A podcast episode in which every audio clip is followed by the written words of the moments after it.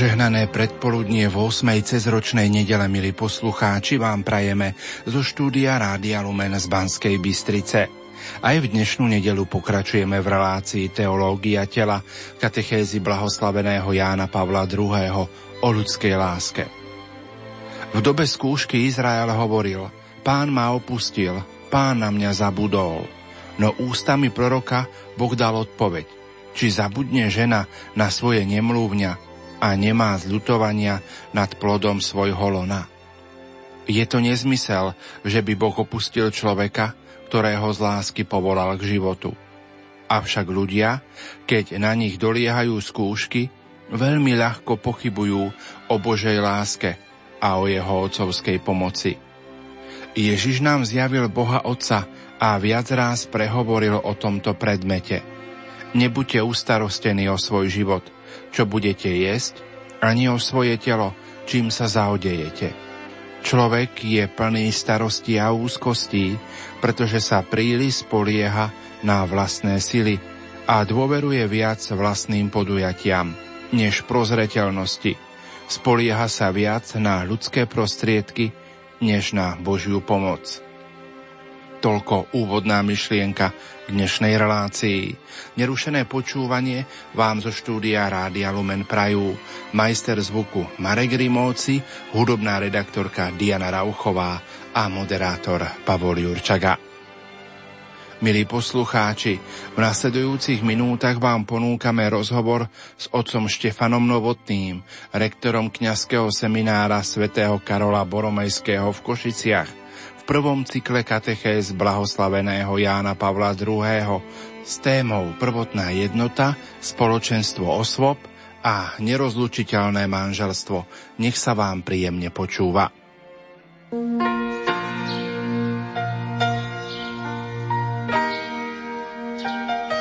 Pán nech je pred vami, aby vám ukázal správnu cestu. Pán nech je pri vás, aby vás zobral do svojho bezpečného náručia.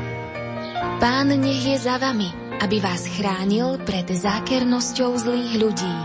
Pán nech je vo vás, aby vás obhajoval, keď vás cudzí napadnú.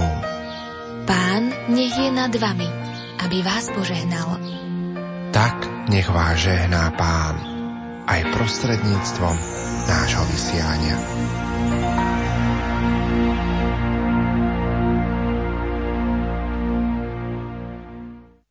Aj v dnešnú nedelu, milí poslucháči, pokračujeme v našej relácii Teológia tela a vysvetľovaní katechéz blahoslaveného Jana Pavla II. o ľudskej láske. Našim hostom je opäť rektor kňazského seminára svätého Karola Boromejského v Košiciach otec Štefan Novotný, ktorý bol hostom aj minulý týždeň. Minulý týždeň sme začali rozoberať prvý cyklus katechéz blahoslaveného Jana Pavla II. Vrátili sme sa k počiatkom, vrátili sme sa k tej prvotnej skúsenosti človeka, vrátili sme sa k opisu stvorenia, hovorili sme o pojme prvotná samota, ktorý je pre nás naozaj veľmi dôležitý. A otec Štefan, ty si spomínal potom aj pojem prvotná jednota a slúbil si našim poslucháčom, že sa tomuto pojmu budeme venovať práve v dnešnej relácii. Tak čo pre nás to slovné spojenie prvotná jednota pohľade teológie tela znamená? Tak nadviazal by som na minulé rozprávanie o tom, že pápež Jan Pavel II sa odvoláva, alebo teda číta Ježišovo odvolanie sa na počiatok, Ježišov odkaz na počiatok v diskusii o nerozlučiteľnosti manželstva. A ten odkaz na počiatok je odkaz na stvorenie, na stvorenie človeka v prvej správe, teda prvá kapitola, aj v druhej správe o stvorení človeka. No a v týchto dvoch správach, najmä teda v tej druhej, sa nachádza opísaná prvotná skúsenosť v takých troch vrstvách. Tá prvá vrstva skúsenosti je to, že človek je sám, prvotná samota, sme sa tomu minule venovali. To je základom, to je prvá základná skúsenosť, ktorá volá po druhej skúsenosti, a to je skúsenosť jednoty. Nie je dobre byť človeku samotnému. Je tu čosi, čo ešte nie je dokončené.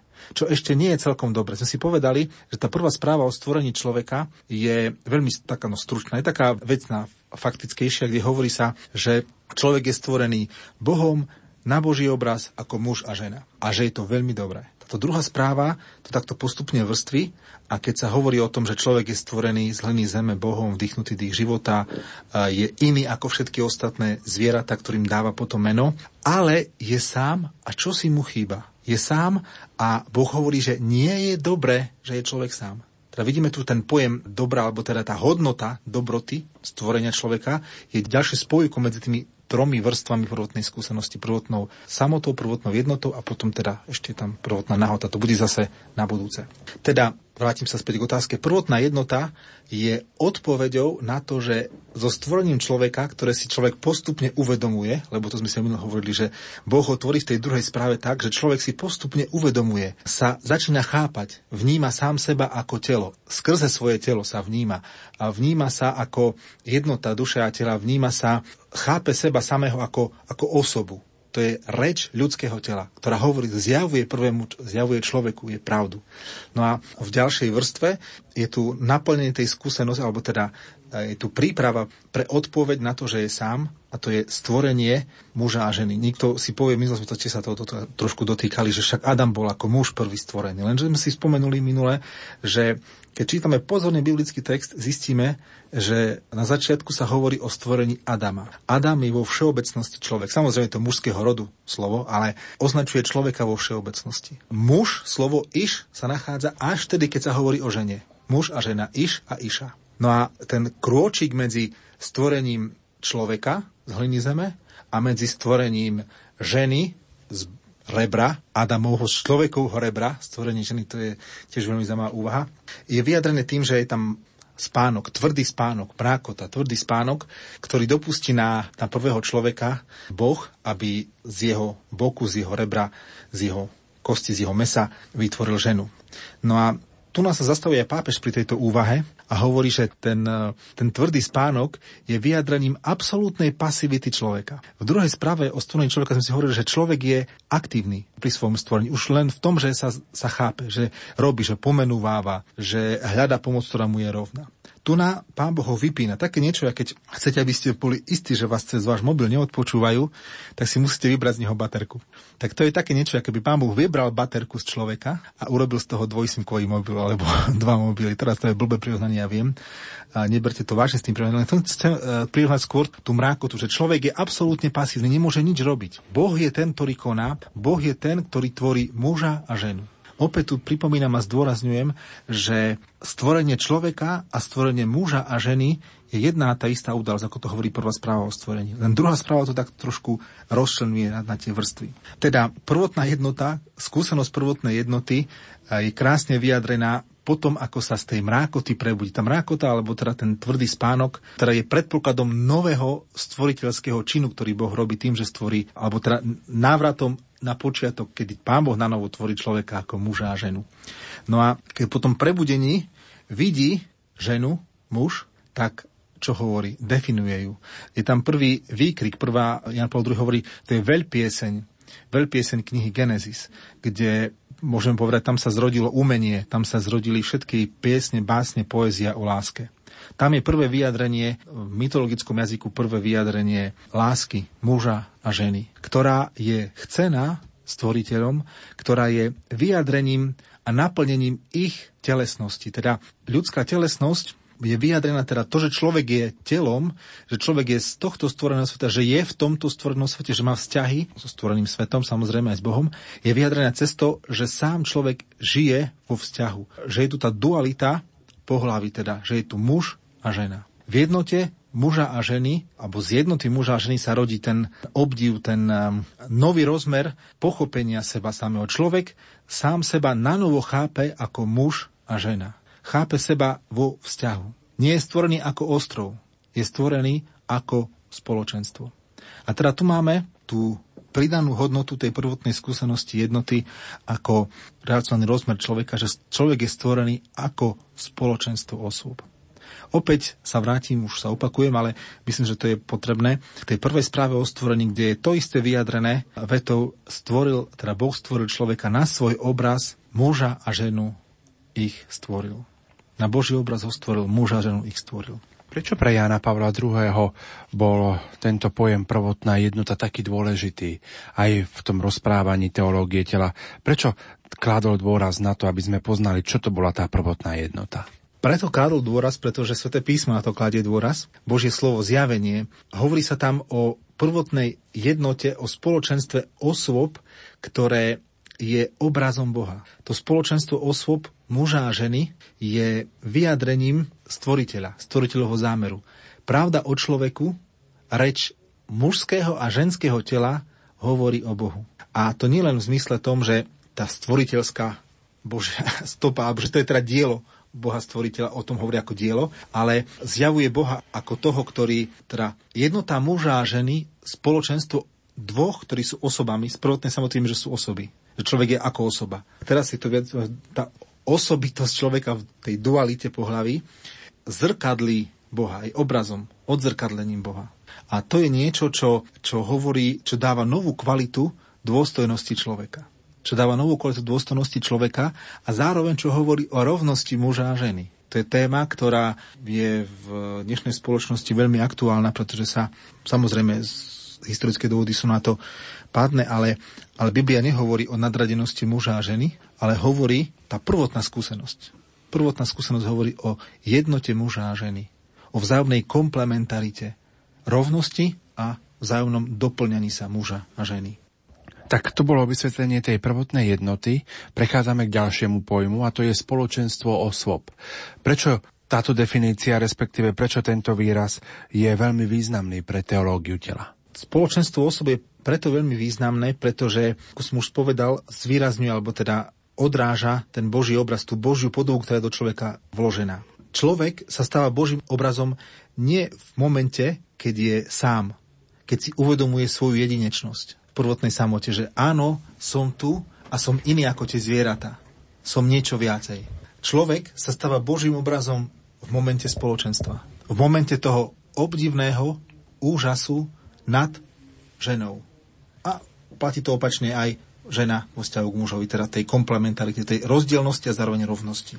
A to zjavuje, alebo teda naznačuje to, čo potom neskôr v zjavení máme skrze Ríša Krista znázornenú, teda život Najsvetejšej Trojice. Teda, a tam potom, to má potom dimenzie, neskôr, teda sviatostnú dimenziu a tak ďalej a tak ďalej. No a čo je však pre nás dôležité z hľadiska toho spoločenstva osôb je to, že v jadre, v centre tejto skúsenosti človeka je telo. Človek v spoločenstve, vytvára spoločenstvo osôb skrze svoje telo. Muž a žena vytvárajú spoločenstvo osôb skrze svoje telo. A keď Jan Pavel II v tej spomínanej diskusii o nerozlučiteľnosti manželstva cituje teda tú prvú aj druhú správu o stvorení, tak cituje ich aj ďalej. A hovorí, že preto muž opustí svojho otca i matku a pripúta sa k svojej manželke, prilne k svojej manželke, takže už nie sú dvaja, ale jedno telo. Alebo budú dvaja v jednom tele. Tu sa hovorí práve o tom, o jednote, o spoločenstve osob, a ktoré sa vyjadruje par excellence v manželskom úkone. Jednota muža a ženy sa vyjadruje skrze telo v manželskom úkone.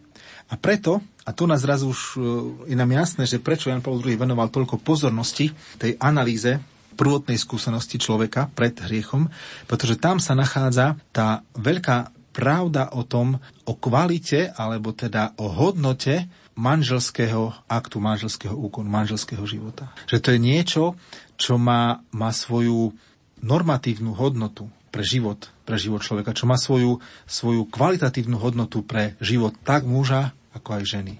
Niečo, čo je zakorenené prvotnej skúsenosti, niečo, do čoho, teda do, myslím tu na to spoločenstva osôb, komunio spoločenstvo osôb, do čoho teda dovnútra, čoho Boh vkladá aj dar života. A to vzhľadom na, keď sme pred niekoľkými týždňami sa tu rozprávalo o, o tej odpovedi na Pavla II. na otázky vzniklé vďaka sexuálnej revolúcie 60. rokov, otázky, ktoré vznikli okolo encykliky Humane Vitae a podobne. Tu nám zrazu sa rysuje pomaličky horizont, na ktorom Jan Pavel II chce odpovedať na otázky, prečo človek by mal konať tak alebo tak. Neodpovedá nejakou etikou, normatívou, ale odpoveda odkazom na antropologickú, na pravdu o človeku, ktorá je ukrytá práve v tom opise stvorenia človeka na Boží obraz ako, ako muža a ženy. V tom je význam toho prvotného, teda tej prvotnej skúsenosti jednoty a skúsenosti muža a ženy ako, alebo skúsenosti človeka ako, ako spoločenstva osôb. A prichádzame k tretiemu pojmu, ktoré máme, a to je nerozlučiteľné manželstvo. Čo si k tomuto pojmu môžeme bližšie a viac povedať? K tomu je veľmi dôležité poznamenať, že sloboda človeka teda možnosť voľby, alebo teda voľba človeka je prítomná už od začiatku v tom zákone, ktorý dostal v tom prvom prikázaní, že z ktorých stromov môže jesť a z ktorých stromov nemôže jesť. A voľba sa nachádza aj v tom, že muž sa rozhodne pre konkrétnu ženu. Konkrétna žena sa rozhodne pre konkrétneho muža. Teda muž a žena, ktorí vytvárajú manželstvo, robia tú voľbu. A tú voľbu robia tým, že sa stanú teda manželmi. Že jeden odovzdá druhému svoj život. A práve odpoveď na to otázku nerozlučenosti manželstva e, je nielen to, že to manželstvo teraz akože musíme z etických dôvodov nejak uchrániť, lebo je to proste jednota, ale pretože to je pre ľudskosť toho človeka bytostné, základné. Že ak chcem ostať mužom, ja musím byť verný tej svojej žene. Ak chcem ostať ženou, ja musím byť verný tomu svojmu mužovi. Lebo to je muž, ktorému som dala seba, to je žena, ktorej som dal seba. Ja musím jej ostať, musím mu ostať verný, verná. A chcem ostať verný, verná sám sebe. Ak chcem byť človekom, ak nechcem stratiť svoju identitu. Teda nerozlučnosť manželstva je vyjadrená tým nájdením identity muža a ženy v tom vzťahu. Muž a žena, ktorí urobia to rozhodnutie, že sa dajú jeden druhému, nachádzajú v tom druhom a skrze toho druhého svoju identitu. Nachádza muž sám seba ako muž a žena samú seba ako ženu. A porušením tejto jednoty sa naruší aj osoba, alebo osoba, osobnosť ženy, aj osobnosť muža. Stráti niečo, zraní sa v svojej najvnútornejšej totožnosti. To je také niečo, ja keď som Slovák a, a niekto ma urazí, nie ako Štefana Novotného, ale ako Slováka. Som, stále som, som Štefan Novotný, ale som urazený Slovák. A to vplyva na moju kvalitu života. Darmo budem tým Štefanom, a budem urazeným Slovakom. Bude to mať vplyv na to, akým budem Štefanom. Možno blbé prirovnanie, ale hovorí o tom, že nerozličnosť manželstva je povedané tak inými slovami ontologickým putom medzi mužom a ženou. A preto vlastne o to sa potom opiera aj, aj neskôr teológia. Aj Jan Paul II vlastne tu na danej veci nerozličnosti manželstva už nehovorí niečo, niečo nové. To je to nové, čo prináša, je práve ten odkaz na tú prvotnú skúsenosť, ktorou vysvetľuje, že prečo církev hájí nerozlučiteľnosť manželstva tak tvrdohlavo cez všetky tie ťažkosti, obvinenia a všetko. Prečo církev tak tvrdohlavo chráni nerozlučiteľnosť manželstva? Nechráni nejaký etický konštrukt, nechráni nejakú sociologickú bunku, sociálnu bunku alebo niečo podobné, ale chráni pravdu o človeku, pravdu o mužovi a žene, ktorá je v ňom zakodovaná. Tak teda o nerozlučiteľnosti manželstva už máme v knihe Genesis, podľa toho, čo rozprávame. O nerozlučiteľnosti manželstva rozprával v 80. rokoch blahoslavený pápež Jan Pavol II. A o nerozlučiteľnosti manželstva hovorí aj dnešná doba a je potrebné aj o tom teda dnes hovoriť. Určite ono, keď sa nad tým tak zamyslíme, tak e, útok na rodinu je najistejší cez útok na manželstvo, na jednotu muža a ženy. Keď sa rozbije jednota medzi mužom a ženou, tak máme dvoch nešťastných. Nešťastného muža, nešťastnú ženu. Dva uvoľnené elektróny, ktoré narobia paseku a, a rozbijajú ďalej. Rozbij, vzniká reťazová reakcia a rozbíja sa rodina, rozbíja sa všetko ostatné. A čo hlavné, lebo to sú spoločenské škody. A tá škoda, na ktorú sa málo myslí, je to, že vo svojej identite, vo svojej totožnosti muža a ženy, ktorá je neoddeliteľná od totožnosti človeka, od identity, že som človek, sa vlastne rozbitím sa, sa čo robí? To, aby sme sa rozumeli, nemoralizujem teraz. Nemoralizujem, len chcem povedať to, čo Jan Pavel II chce zvýrazniť, že sa ublíži človeku že človek je ten, ktorý je zranený. A preto Jan Pavel II aj vo svojej minulé bolo encyklike Familis Consortio. Na konci tej encykliky sa nachádza už presne ktorý bod, sa nachádza pasáž, ktorá hovorí o starostlivosti od tých, ktorí sú rozvedení. A keď som tu pasáž, a toto práve leží Jánovi Pavlu na srdci, že chce sa dotknúť srdca tých, ktorých poznačil rozvod. A som túto pasáž čítal, teraz z toho Fanulis konzorcio, starostlivosť rozvedených, prístup a, a že církev ich má objať, prijať do svojho náručia a hľadať spôsoby, ako im pomôcť, tak uh, som to čítal jedným, teda konkrétnym dvom ženám, farnosti, som sú ako kaplan, tak uh, oni boli z toho šokovaní, že to nikdy ešte nepočuli to nikdy ešte nebolo, že to je tu v dokumente Families Konzorcio a boli také vďačné za tieto slova, lebo oni sami seba odsudzovali ako tie, ktoré už, už sú zatratené, ktoré už, ktorých už nič nie je. A Jan Pavel II, keď formuluje tieto veci, tak nie preto, aby tu niečo zľahčoval alebo niečo splitčoval a robil to takým povrchným, ale preto, aby išiel na koreň, na základnú skúsenosť človeka, ktorá je, ako som už spomínal, v tej prvotnej samote, v tej prvotnej jednote vyjadrená a ktorá je zapísaná v srdci človeka, muža aj ženy. A preto Jan Pavel II, ak sa nemýlim zase v inom dokumente, asi to bol úvod ku prievodcu pre spovedníkov vo veciach manželského života a manželskej morálky, uvádza pozbudzej kňazov, aj mladých, aj starých kňazov, aby sa nebáli o týchto veciach hovoriť manželom, aby sa nebali toho, že oni sami nežijú v manželstve a hovoria to o tom manželom, pretože ako tam doslovne píše Jan Pavel II, alebo hovorí, že majú to manželia zapísané vo svojich srdciach. Vy budete hovoriť o tom, čo oni vo vnútri majú, čo oni cítia, čo oni prežívajú, čo, čo sa ich dotýka. A vtedy sa budú aj vaše slova dotýkať ich srdca. Tu si myslím, že to je taký veľmi praktický význam a príťažlivosť teológie tela práve pre manželov a aj pre tých, ktorí im slúžia, teda však aj pre kňazov, pre zasvetených. O tom potom už je ďalšia veľká téma v rámci katechez, ktorý sa teraz teda nebudem dotýkať. 27. apríla tohto roku očakávame svetorečenie pápeža Jána Pavla II. Je to pre nás aj veľká udalosť, veľká výzva aj v pohľade na túto našu dnešnú reláciu Teológia tela, lebo rozoberáme katechézy, teraz ešte blahoslaveného Jána Pavla II., ktoré mal na Petrovom stolci. Ako sa on tak s odstupom toho všetkého, čo rozprávame, pozera na manželstvo. Čo pre neho to manželstvo znamenalo a znamená? Tak to je komplexná otázka.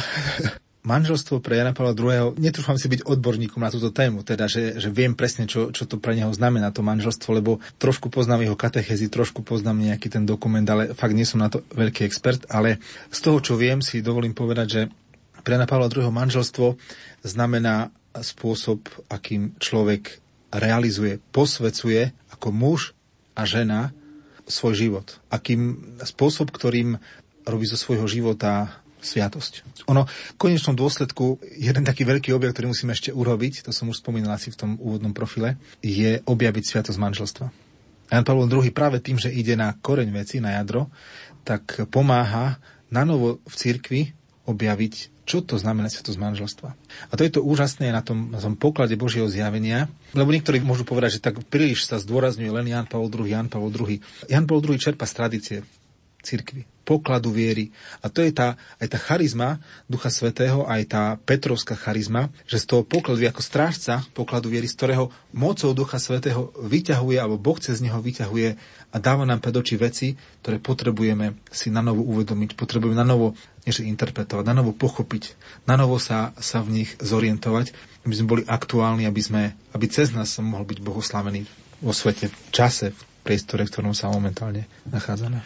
Štefan, dnes sme preberali tému prvotná jednota, spoločenstvo osôb a nerozlučiteľné manželstvo. Ak pán Boh dá a dožijeme, keď sa na budúce stretneme, tak čo bude našou témou? Tak ešte nás čaká tá tretia vrstva tej prvotnej skúsenosti človeka a po prvotnej samote a jednote, o ktorej sme dneska rozprávali, budem rozprávať o prvotnej nahote. Muž a žena boli nahy a nehanbili sa jeden pred druhým. Čo znamená tá nahota?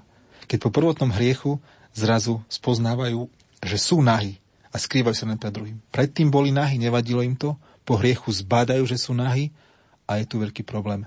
A to je taký východisko, iba taký chrobák v hlave, ktorý v tom biblickom texte nás spôsobuje ako otázke, čo znamená tá prvotná nahota, akú, akú pravdu o človeku vyjadruje. Určite tu nejde o nahotu v zmysle takej nahoty, ako ju poznáme, nejaký naturizmus, ale ide tu o posolstvo, o, o nejakú pravdu.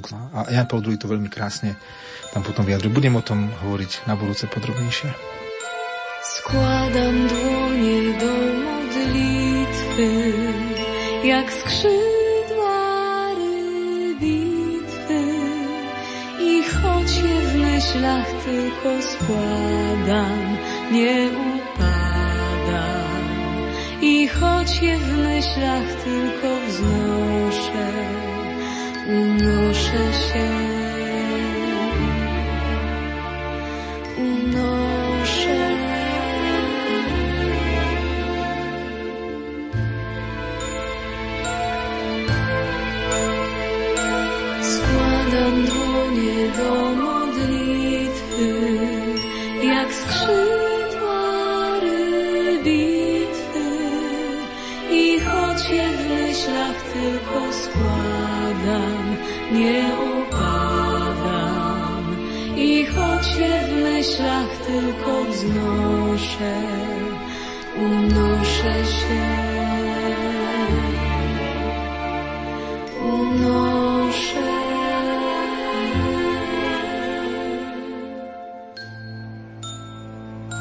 Poslucháči, v uplynulých minútach sme vám ponúkli rozhovor s otcom Štefanom Novotným, rektorom kňazského seminára svätého Karola Boromejského v Košiciach. V prvom cykle katechéz blahoslaveného Jána Pavla II. hovoril na tému prvotná jednota, spoločenstvo osôb a nerozlučiteľné manželstvo. O týždeň vám ponúkneme opäť rozhovor s otcom Štefanom Novotným, rektorom kňazského seminára svätého Karola Boromejského v Košiciach na tému prvotná nahota, hamblivosť, rozmer sebadarovania a snubný význam tela. Požehnanú nedeľu vám zo štúdia Rádia Lumen Prajú. Majster zvuku Marek Rimóci, hudobná redaktorka Diana Rauchová a moderátor Pavol Jurčaga. Rose, rose, rose, rose, share.